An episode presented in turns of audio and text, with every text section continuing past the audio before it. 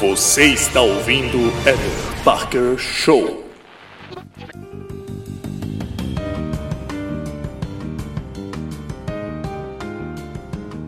Olá, meus queridos ouvintes, e hoje vamos dar continuação à nossa série da ciência sendo massacrada pela ignorância humana. E agora, nesse segundo episódio, eu quero que você preste muita atenção, porque isso vai mudar a sua vida. Vem comigo!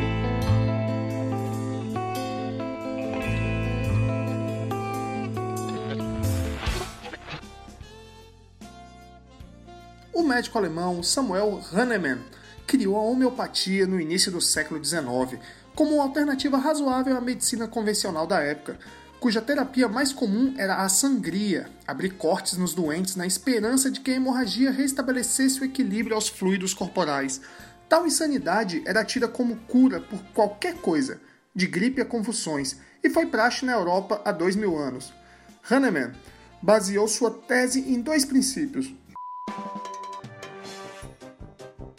O primeiro é o princípio de que semelhantes curam semelhantes. A crença de que o remédio ideal para um sintoma é alguma substância que cause o sintoma. Por exemplo, se você tem rinite alérgica, a ingestão de uma pequena quantidade de cebola supostamente faria seus olhos pararem de lacrimejar. O antraz, toxina produzida pela bactéria Bacillus anthracis, que causa feridas na pele, seria capaz de curar espinhas, furúnculos e etc. Há até um caso documentado de um médico que receitou pedaços do muro de Berlim para uma mulher depressiva. Afinal, é inegável que a construção deprimiu os berlinenses. Cara, que absurdo. O segundo princípio é o da potenciação, isso é, a substância é diluída em água, álcool e açúcar. Muitas e muitas vezes, a diluição mais comum é chamada de C30, o que significa que a substância ativa diluída 30 vezes na proporção de 100 para 1. Para conter uma única molécula de substância ativa, a pílula homeopática nessa diluição teria que ter o diâmetro equivalente à distância entre o Sol e a Terra, 149,6 milhões de quilômetros. Diz Edzard Ernst, professor emérito da Universidade de Exeter, na Inglaterra. Ou seja, os remédios homeopáticos mais comuns não contêm uma única molécula do princípio ativo. Não é à toa que a homeopatia se popularizou ela é melhor que sangrar até a morte. Cebola, antraz ou o muro de Berlim não farão nenhum efeito, gente. Na diluição de C30, nenhum mesmo, mas uma consulta com um médico atencioso que prescreve repouso e deixa seu sistema imunológico funcionar é mais recomendável do que passar uma navalha no braço, por exemplo. De lá até aqui, felizmente, muita coisa mudou. Da mesma forma que a tecnologia aeronáutica foi do 14 bis ao pouso à lua em 60 segundos, a medicina convencional superou Heródoto e as sangrias.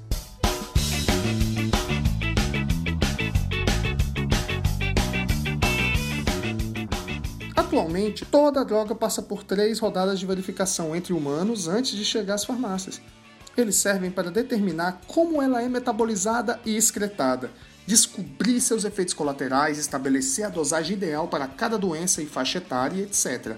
Ao longo do processo, os médicos farmacêuticos tomam três precauções para evitar conclusões enviesadas. Primeiro, a amostra de voluntários é dividida em dois, formando grupos de comparação. Metade toma um remédio em fase experimental e a outra metade toma um remédio que já existe no mercado ou um placebo, isto é, um comprimido ou uma injeção falsa. Os voluntários devem ser sorteados aleatoriamente entre os dois grupos. Por fim, o ideal é que o experimento seja duplo cego, que durante sua realização nem os cientistas nem os voluntários saibam qual é o grupo que tomou o placebo e qual é o grupo que tomou o remédio real. Assim, a chance de uma falcatrua passar batida é baixa.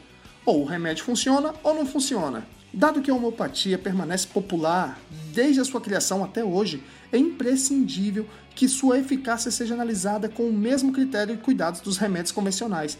Isso tem acontecido não só com ela, mas com a acupuntura, com a aromaterapia e outras práticas integrativas e complementares, conhecidas como PICs na nomenclatura do SUS.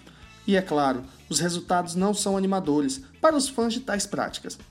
Todos os testes sérios mostram que elas são ineficazes. Mesmo assim, no Brasil, a homeopatia é considerada uma especialidade médica pelo Conselho Federal de Medicina, o CFM, desde 1980 e é financiada pelo Sistema Único de Saúde, o SUS, desde 2006, bem como a acupuntura, enfim. Desde 2017, outras PICs que sequer são reconhecidas pelo CFM também passam a ser oferecidas. A lista inclui aromoterapia, reiki, florais de bar, cromoterapia, biodança e etc.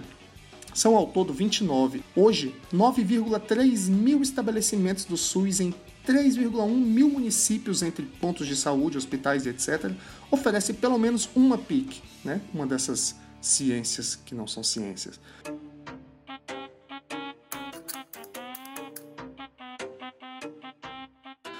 Muito o que refletir.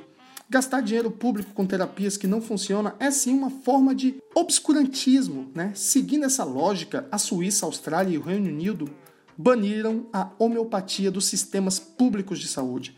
Nada disso seria um dilema tão grande se as pessoas realmente encarassem esses tratamentos como complementares em vez de alternativos, como é indicado pela Organização Mundial da Saúde desde 2017 e pelos próprios terapeutas. Nosso objetivo não é substituir a medicina convencional. Nós não tratamos de doenças, pois não somos médicos, nós tratamos o ser humano como um todo. De Simone Siqueira, terapeuta integrativa do Instituto AHAU de São Paulo, conhecido talvez como AHAU, não sei. Infelizmente, porém, não falta quem troque a medicina por terapias inócuas, mesmo em caso de doenças mortais. Um estudo da Universidade de Yale revelou, não sei se é Yale, mas tudo bem, revelou que os pacientes de câncer que utilizam práticas alternativas, 7% recusam intervenção cirúrgica, 34,1% recusam a quimioterapia e 53% recusam a radioterapia e 37, oh, perdão, 33,7% recusam intervenções hormonais. Entre pacientes que optam só pela medicina convencional, essas porcentagens são respectivamente 0,1, 3,2, 2,3 e 2,8. Esses números nos levam a outra forma de negação da medicina, que extrapola a liberdade individual, o movimento anti-vacinas. Aqui, quem nega a ciência por superstição põe a vida dos outros em risco. Na Europa, de acordo com a Organização Mundial de Saúde, a OMS, em 2018, registrou ma o maior número de casos de sarampo da década. 82,5 mil pessoas contraíram a doença e 72 morreram. Para que a população esteja protegida como um todo, é preciso que 95% dela esteja vacinada, e essa meta não foi cumprida em 34 países europeus em 2017. Nos Estados Unidos, a situação é, não é muito melhor. 17 estados americanos permitem que os pais não vacinem seus filhos por terem objeções à prática. Geralmente são famílias urbanas com bons indicadores educacionais e posições políticas progressistas que passam longe da agulha. De janeiro até aqui, 1.044 casos de sarampo foram registrados em 28 estados, o pior número desde 1992. O sarampo é um problema especial porque a tríplice viral que imuniza contra ele, a cachumba e a rubéola, está na origem do movimento antivacina contemporâneo. Ela foi associada a casos de autismo em um artigo científico fraudulento publicado em 1998. Outras doenças não estão voltando à tona no mesmo ritmo pelo menos não nos países desenvolvidos. Nigéria e Paquistão, por exemplo, não conseguem erradicar a poliomielite. O movimento anti-vacina não é forte no Brasil, mas nossa proporção de vacinas também vem caindo. Entre 2018 e 2019, o Brasil registrou 10,3 mil casos de sarampo, doença que se julgava erradicada. A cobertura da vacina tríplice viral, que estava estável e próxima a 100% até 2014, atingiu 85% em 2017. Já com relação à poliomielite, a cobertura vacinal estava acima de 95% em 2015, mas caiu para 78,5% em 2017. As informações são do Ministério da Saúde. É difícil determinar o que é consequência do movimento e o que se deve a outros fatores, como o fato de os pais nunca viram as doenças que foram erradicadas pela imunização, né? O que faz o sarampo e a poliomielite parecerem curiosidades históricas e não ameaças reais.